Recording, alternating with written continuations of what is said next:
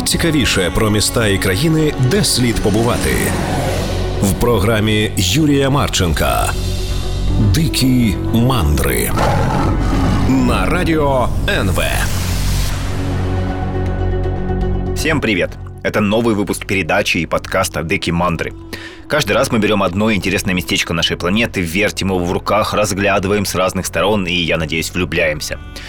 Правда, сегодня у нас не совсем место, а скорее тип путешествий. Причем тип очень необычный и труднодоступный. Сегодня у нас выпуск про путешествия в космос. Причем, если что, это уже вторая часть. Первая вышла неделю назад, и там было прям вот про пару тысячелетий. О том, как китайцы еще давным-давно изобрели первые ракеты, как древние греки и средневековые астрономы писали научную фантастику, и как ракеты попали даже в американский гимн. Э, не в том смысле, что физически их нацелили в гимн. Нет, два столетия назад, когда писалось стихотворение для главной музыки Америки, там уже были ракеты, и в гимне они тоже есть. Вот. Ну и в итоге в прошлом выпуске мы все вместе дошли до, собственно, начала настоящей космонавтики, до конца 50-х годов 20 века. И сегодня, вот по сравнению с парой тысячелетий прошлой передачи, нас ждут всего-то лет 60. Зато самых насыщенных для космонавтики, э, да и для человечества в целом. Значит, э, первыми живыми существами, которых люди отправили в космос, были мухи. Мухи-дрозофилы, которые сгоняли туда на модернизированной немецкой ракете Фау-2. Сделали это американцы в 1947 году. Затем туда же слетала макака, но, к сожалению, погибла при приземлении. А первыми млекопитающими, которые слетали и успешно вернулись, были две собаки из Советского Союза Дезик и Цыган в 1951 году. Вот на этом мы в прошлый раз и закончили. Следующая большая веха в истории освоения космоса – это, конечно, 1957 год. И прежде чем поговорить об этом, предлагаю послушать одну небольшую запись.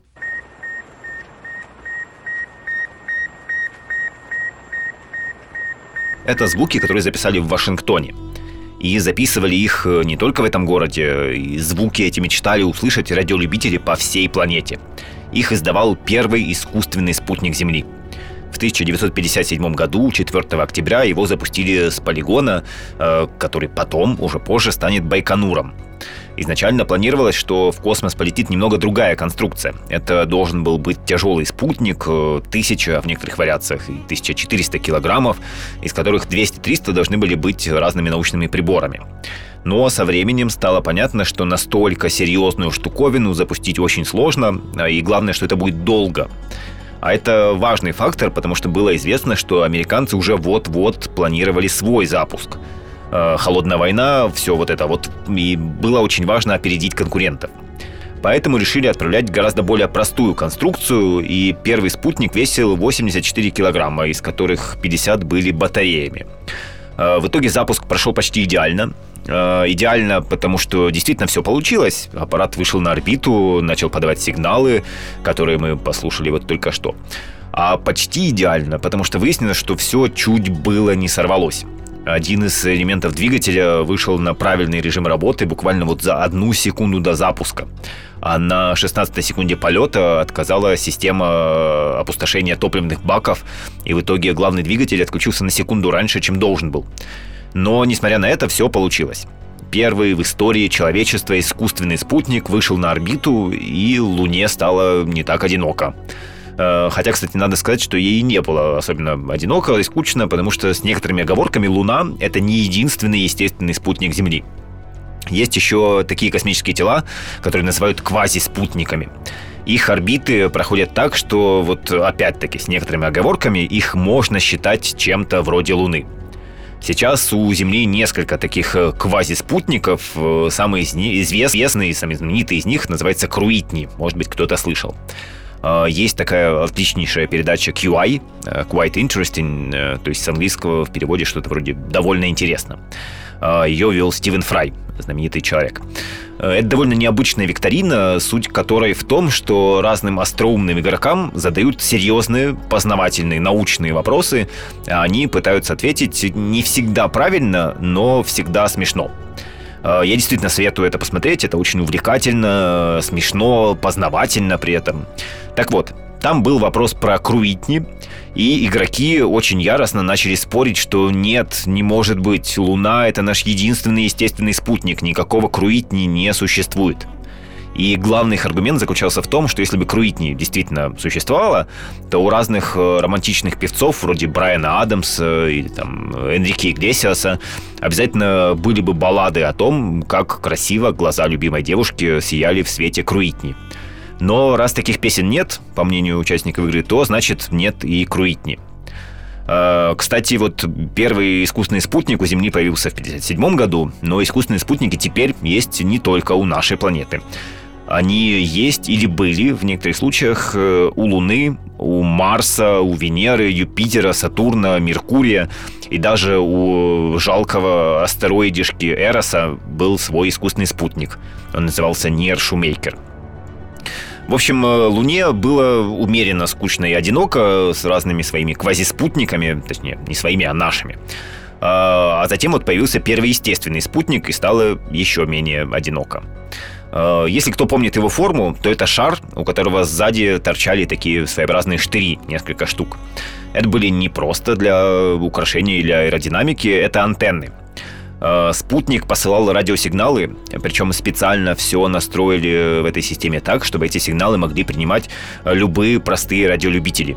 И, собственно, по всему миру люди прилипали к своим приемникам, ловили этот диапазон э, и слушали, как, как пикает э, первый шаг человека в космос, как пикает рождение космонавтики.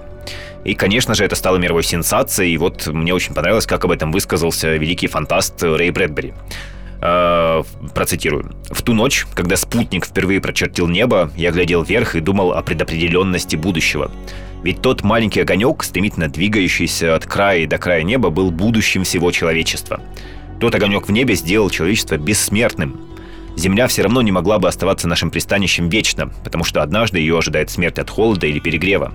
Человечеству предписано было стать бессмертным, и тот огонек в небе надо мной был первым бликом этого бессмертия. Красиво. Первый спутник в итоге летал 92 дня, пролетел 60 миллионов километров, 1440 раз обогнул Землю и э, в январе следующего года вошел в плотные слои, слои атмосферы и сгорел.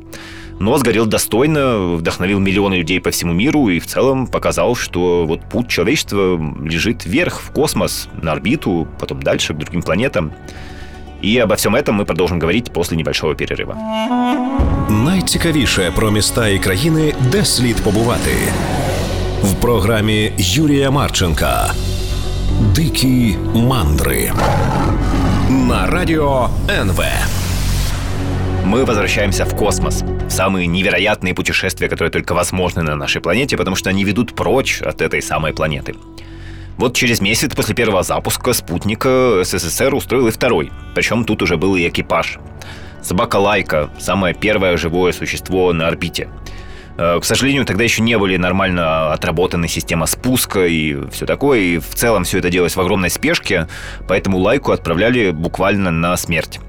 Э, планировалось, что она проведет на орбите неделю, и именно настолько времени на борту заготовили корма, и в последней порции был яд, чтобы собака не мучилась. Но, к сожалению, уже на первых витках вокруг Земли вышла из строя вентиляция, и собака погибла уже через 5-7 часов. Эм, с одной стороны, все понятно про историческое значение этого полета, а с другой лайку, конечно, было очень жалко. Причем Советский Союз не афишировал, что собака погибла сразу от перегрева. Наоборот, распространялись данные, что она чувствует себя на орбите хорошо, и что в конце ее безболезненно усыпили. Но даже это многих расстроило. И есть воспоминания доктора, который участвовал в этом запуске, вот я процитирую его. Сам по себе запуск и получение информации – все очень здорово. Но когда ты понимаешь, что нельзя вернуть эту лайку, что она там погибает, и что ты ничего не можешь сделать, и что никто, не только я, никто не может ее вернуть, потому что нет системы для возвращения, это какое-то очень тяжелое ощущение. Когда я с космодрома вернулся в Москву, ликование было. Выступление по радио, в газетах, а я уехал за город. Понимаете? Хотелось какого-то уединения. Вот, а в Нью-Йорк Таймс об этом написали так. Самая лохматая, самая одинокая, самая несчастная в мире собака. Вообще собак в космос запускали много, и, к сожалению, не все из них успешно возвращались. Так что нынешние успехи космонавтики – это во многом заслуга погибших песиков, благодаря которым конструкторы выяснили, как не надо делать. А, именно благодаря полетам собак удалось понять, какие системы нужны на борту, как вообще можно вернуть живое существо из космоса, как организм млекопитающих ведет себя в невесомости, ну и все такое. Потому что вот э, если брать отсутствие гравитации, то было ведь совершенно непонятно, как будет чувствовать себя организм. Э, я смотрел документальный фильм BBC о космонавтике, и один из первых американских астронавтов вспоминает, что большинство их врачей даже не могли точно прогнозировать, что будет с человеком в невесомости. Некоторые вообще считали, что глаза вывалятся, что кровь не будет бежать по венам и артериям, ну и все такое. Поэтому собаки, конечно, внесли громадный вклад в то, что у нас теперь есть. Э, ну, а, наверное, самые знаменитые космические собаки – это белка и стрелка. Они стали первыми живыми существами, которые побывали на орбите, а потом спустились обратно на Землю. Это 1960 год, 25 часов на орбите и 17 витков вокруг планеты – а, собаки почти все время чувствовали себя хорошо. За все время полета был только один момент, когда белка почему-то занервничала и начала пытаться вырваться, но потом успокоилась. А еще было смешное совпадение, когда э, мимо, на большом расстоянии, но все же мимо пролетал американский спутник, и вот собаки в этот момент синхронно залаяли, хотя вроде бы не могли его почувствовать. Э, после полета белку и стрелку просто по молекуле, по атому изучили и поняли, что никаких прям смертоносных последствий у полета в космос вроде бы нет. Разве что стресс. Э, уже через два месяца Стрелка родила шесть щенков, и любопытно, что одного из них отправили в подарок президенту США Джону Кеннеди. И когда этот щенок сам уже расплодился, то Кеннеди называл его потомство «папники».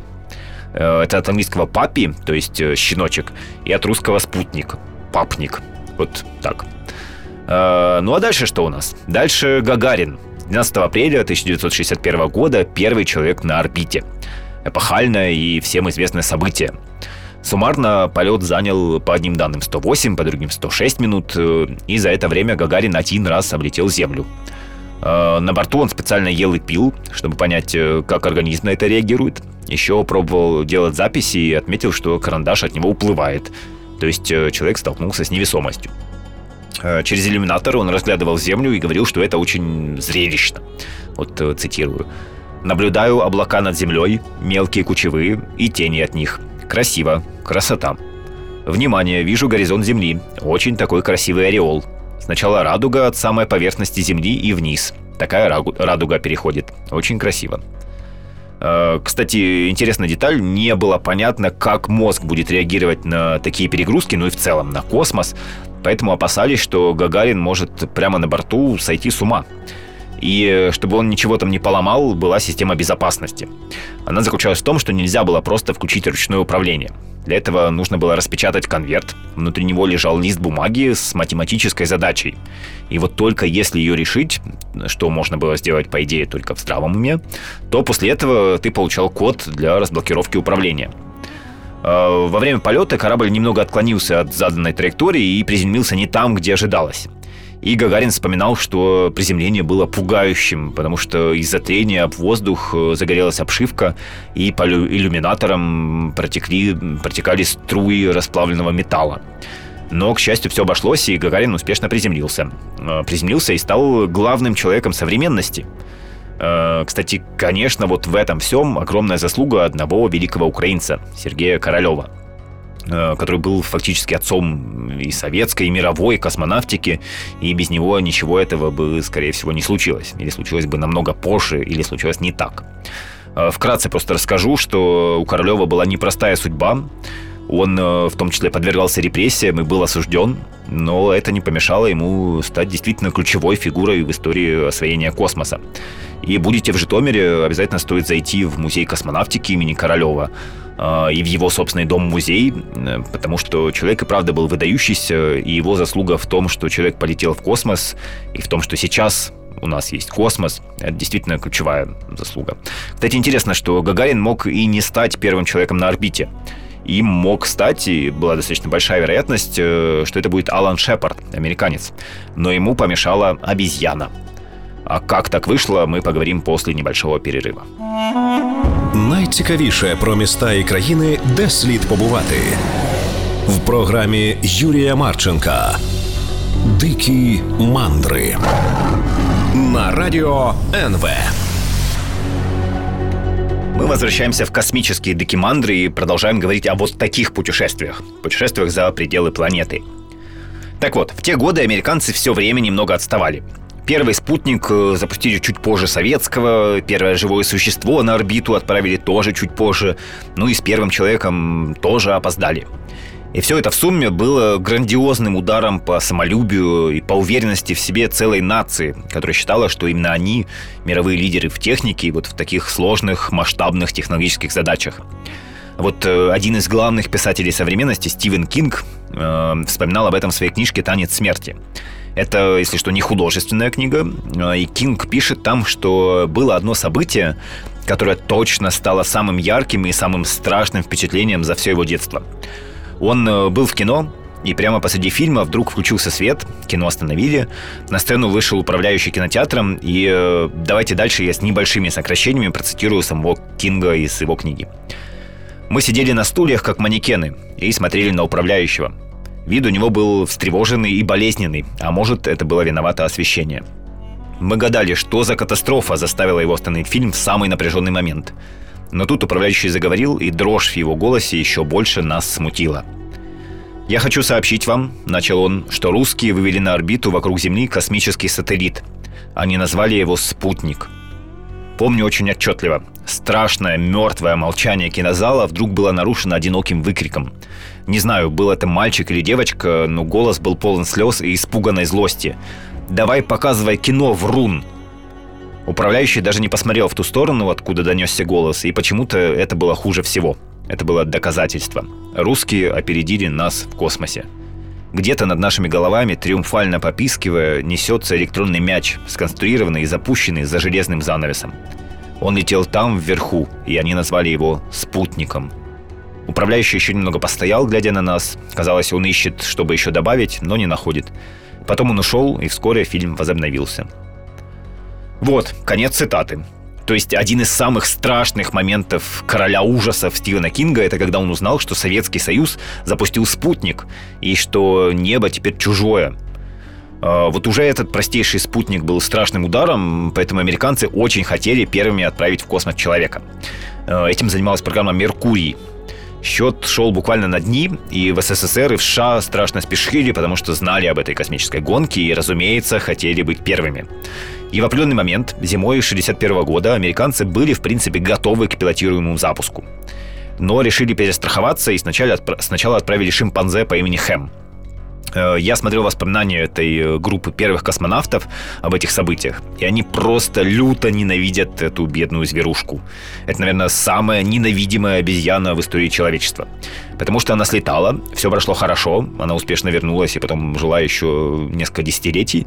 Но из-за вот этого условно лишнего запуска Советский Союз и смог опередить американцев, и именно Гагарин стал первым человеком в космосе. Э, только через 20 дней после него в космос полетел и первый американец Алан Шепард. Но вообще, конечно, правильно все сделали. Космос э, настолько опасное место, что лучше всегда перестраховываться. И даже при том, что все проверяют и перепроверяют десятки может быть, даже сотни раз, все равно случаются разные инциденты. Э, вот, например, еще одно эпохальное событие. Первый выход в открытый космос. Алексей Леонов, 1965 год. Вроде бы все, все, все, все посчитали. Он успешно вылез э, за пределы корабля, провел там 12 минут. Все шло хорошо, но когда он полез обратно, выяснилось, что скафандр раздулся из-за перепада давления, и Леонов просто в нем не пролазил в шлюз. Э, он слегка запереживал, уж э, не придется ли ему теперь жить в космосе, но потом придумал стравить немного воздуха, и это помогло. Скафандр уменьшился, он пролез. А еще есть такой Крис Хэтфилд. Это канадец, ему 61 год, и он бывал на орбите трижды, в том числе в открытом космосе. Он написал прекрасную книгу «Руководство астронавта по жизни на Земле», и там есть история о том, почему на орбите не стоит плакать. Хэтфилд был в открытом космосе, как вдруг почувствовал раздражение в левом глазу, и он начал слезиться. Оказалось, что плакать невесомости – это довольно паршивая идея, потому что слезы просто собрались в большой пузырь и закрыли оба глаза. И вот э, ты болтаешься посреди вакуума, абсолютно ничего не видишь, и у тебя в руке еще и большая острая дрель. А, каким-то чудом он сумел продуть скафандр, э, наполовину на ощупь пробрался обратно в корабль, и все закончилось хорошо. Но вот эта история показывает, что даже совершенно обычные вещи в космосе могут быть довольно опасными. А еще, конечно, есть риск просто улететь в никуда, и там не очень хорошо провести время. Чтобы этого избежать, каждый космонавт пристегнут к кораблю специальным шнуром. И есть встроенные в ранец небольшие двигатели, которые позволяют маневрировать, если вдруг это нужно. Еще есть риск продырявить скафандр, и такие случаи бывали, но, к счастью, все заканчивалось хорошо. Потому что в скафандрах сразу несколько слоев защиты, его еще попробуй продырявь. А вот тот же Хэтфилд рассказывал, что если потрогать скафандр, он по фактуре как э, волейбольный мяч, плотный и жесткий.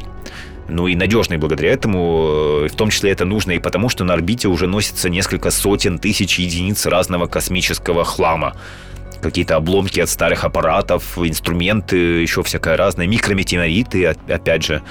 И оно же носится на колоссальной скорости, поэтому если вдруг попадет в космонавта, то это будет значительно хуже, чем пуля. однажды, например, космонавты уже вернулись на корабль после каких-то работ и вдруг обнаружили, что у одного из них из скафандра торчит какой-то штырь. Он э, проткнул защиту, но, к счастью, сам по себе оказался как бы пробкой, и воздух не вышел. А, кстати, вот космический мусор – это уже сейчас большая проблема, а будет еще больше. Потому что все эти сотни тысяч объектов э, носятся туда-сюда с бешеной скоростью, сталкиваются, образуют еще больше обломков, и далеко не все из них в итоге входят в атмосферу и сгорают. В общем, на орбите давно уже пора устроить уборку, и такие проекты есть, но пока как-то недостаточно активно всем этим занимаются. Э, к тому же спутников ведь все больше становится. Вот э, с 57 года на орбиту вывели более 9 тысяч аппаратов, но из них только 2 тысячи до сих пор работают. Остальные либо сгорели, либо как раз в космические мусоры превратились. А есть ведь проекты вроде Starlink Илона Маска, который планирует запустить тысячи спутников, и это только усугубит проблему. А, и, собственно, не так давно научный спутник э, Европейского космического агентства срочно маневрировал, чтобы не врезаться в один из аппаратов Илона Маска. А в 2009 случилось первое известное столкновение. Американский спутник связи и российский спутник друг друга расквасили. Ну а какие еще комичные бывают э, проблемы в космосе и как, собственно, нам, простым смертным, туда попасть, мы поговорим после небольшого перерыва. Найцікавіше про міста і країни, де слід побувати в програмі Юрія Марченка. Дикі мандри на радио НВ. Мы возвращаемся в космос и путешествие за пределы своей планетки. Вот перед перерывом я обещал немного дурацких, э, комических, космических проблем. Например, в 90-е годы был такой случай, на станции «Мир» находились двое российских космонавтов и один американец. И спускались на американском шаттле, собственно, в Америку. Приземлились, все в порядке, но тут выяснилось, что никто не подумал про визы для россиян. И миграционная служба их задержала, причем в документах нужно было указать, как именно нелегалы пересекли границу США. И там было прям вот официально записано «Aliens from Space», то есть пришельцы из космоса. И подобная же история была, когда американец приземлился в Казахстане, и какой-то сотрудник Центра управления полетами был вынужден куда-то ехать и за 100 долларов делать для него срочную казахстанскую визу. А еще в космосе, как минимум однажды, случилось настоящее преступление – порча имущества. Это 2018 год. На МКС в туалете нашли небольшую дырку 2 мм, через которую уходил воздух. Причем было видно, что она сделана намеренно, дрелью. Сначала заподозрили, что это случилось на Земле, но потом заметили, что дрель несколько раз соскальзывала, то есть, вероятно, это было в условиях невесомости. И до сих пор так и не ясно, кто и зачем продырявил МКС. А, кстати, МКС, конечно, не единственная орбитальная станция в истории. До этого была знаменитая станция «Мир». У американцев э, еще в 70-е годы была Skylab. У СССР тоже в 70-е «Салюты» и «Алмазы» были. Э, кстати, вот интересно, что на «Алмазах» была пушка потому что холодная война, вся вот эта история, и были опасения, что американцы захотят либо захватить станцию, либо как-то ее покалечить. Поэтому было вооружение на борту.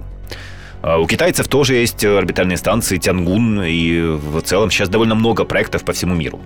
Но до сих пор главное это, конечно, МКС. Совместная работа 15 стран. Колоссальный проект, который уже обошелся почти в 200 миллиардов долларов. Это самое дорогое, что человечество когда-либо создавало. Уже вот 20 лет эти 400 тонн носятся на орбите, постоянно там люди, и все это можно наблюдать практически в прямом эфире. И даже с Земли МКС можно рассмотреть. Более того, есть сайты, например, heavensabove.com или программа HeavenSat, которые позволяют узнать, где сейчас МКС и когда она будет пролетать рядом, чтобы ее рассмотреть. Ночью ее, кстати, видно невооруженным взглядом, такая яркая, быстрая точка. И вот прямо сейчас, когда я записываю эту передачу, МКС летит над Китаем. И мы теоретически можем туда попасть, прямо на МКС, чтобы нестись над планетой со скоростью 7,5 км в секунду и смотреть на всех-всех-всех сверху вниз. Это называется космический туризм. Вообще началось все плохо. Первой космической туристкой должна была стать Криста Маколев. Она была обычной американской учительницей и просто выиграла конкурс.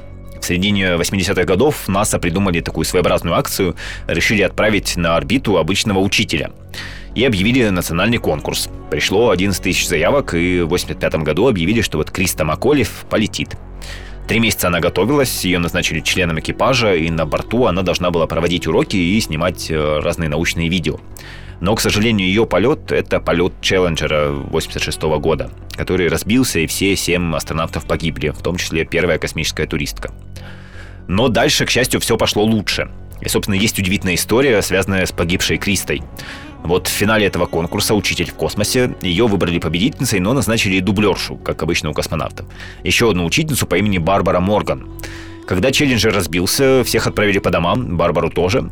Но ей космос запал в душу, и в 98 году, через 12 лет, она вошла в группу кандидатов в астронавты и проходила полную подготовку. В 2002 ее назначили членом экипажа, она вот уже готовилась лететь, но тут разбился шаттл «Колумбия», и полет снова перенесли. И только в 2007 году, через 22 года после того, как у нее впервые появился шанс на полет, она все же отправилась в космос. И как настоящий учитель действительно провела там уроки. А, Еще космическим туристом можно считать первого японца в космосе, Тоихиро Акияму, потому что за его полет э, в 90-м году заплатила TBS, японская такая телерадиокомпания. Называются разные цифры, но в среднем это обошлось э, числа. Но в среднем обошлось в 30-35 миллионов долларов. Э, с некоторыми оговорками можно считать космической туристку и англичанку Хелен Шармен. Она была технологом на фабрике, которая делала шоколадки Марс. Но просто услышала по радио объявление, что ищут космонавтов, подалась, выиграла и в 91 году слетала на станцию Мир. Э, Но вот первый настоящий, общепризнанный космический турист – это Деннис Тито. В 2001 году, ему было уже э, около 60 лет, он заплатил 20 миллионов долларов, прошел полную подготовку и полетел на МКС – там он провел почти 8 дней, 128 раз облетел вокруг Земли, э, то есть один пролет стоил ему примерно 150 тысяч долларов. Но, конечно, опыт это настолько уникальный, что вряд ли он пожалел, и вот что он об этом потом говорил. «Это величайшее приключение в моей жизни. Я побывал на небесах и парил, как ангел, глядя вниз на землю. Я знал, что это будет рискованное приключение и готовился к худшему. Однако все шесть дней на орбите я испытывал эйфорию. Вот э, после Тита в качестве туристов на МКС летали еще несколько человек. Всего сейчас настоящими космическими туристами можно назвать 7 человек. Причем э, американец Чарльз Симони летал аж дважды, так ему понравилось. Э, в определенный момент времени случилась инфляция. Такие вот турпутевки неожиданно подорожали, и нужно было платить уже 35 миллионов долларов за полет. Но все равно находились такие люди, и, в общем, их можно понять, это же космос. А, правда, в итоге сделали паузу, отменили космический туризм, и на данный момент последний такой человек – это канадец Гила Либерта, который в 2009 году провел на МКС почти две недели. Правда, вот уже скоро космический туризм, к счастью, всех поздравляю, снова станет доступным. В 2019 году в НАСА объявили, что да, можно, возобновляем. И плюс, благодаря аппаратам Илона Маска, это наверняка будет еще и значительно дешевле. Хотя вот э, недавно компания Axiom весной э, продавала два места на корабль SpaceX по 55 миллионов долларов за место. Но уже скоро, по идее, это все будет э, дешеветь. И можно будет э, даже в открытый космос выйти. По некоторым данным, 3 миллиона долларов такая вот экскурсия будет стоить. Так что если вам вдруг хочется совершить самое необычное путешествие, которое только можно представить на нашей планете, то начинайте копить. И надеюсь, все получится. И космический туризм станет действительно привычной для человечества вещью, и многие люди смогут безопасно и комфортно посмотреть в настоящую, бесконечную, пугающую, но такую красивую черноту космоса. Ну а это был Юрий Марченко, Дики Мандри, и до встречи через неделю в уже совсем другом местечке. Дикие мандры на радио НВ.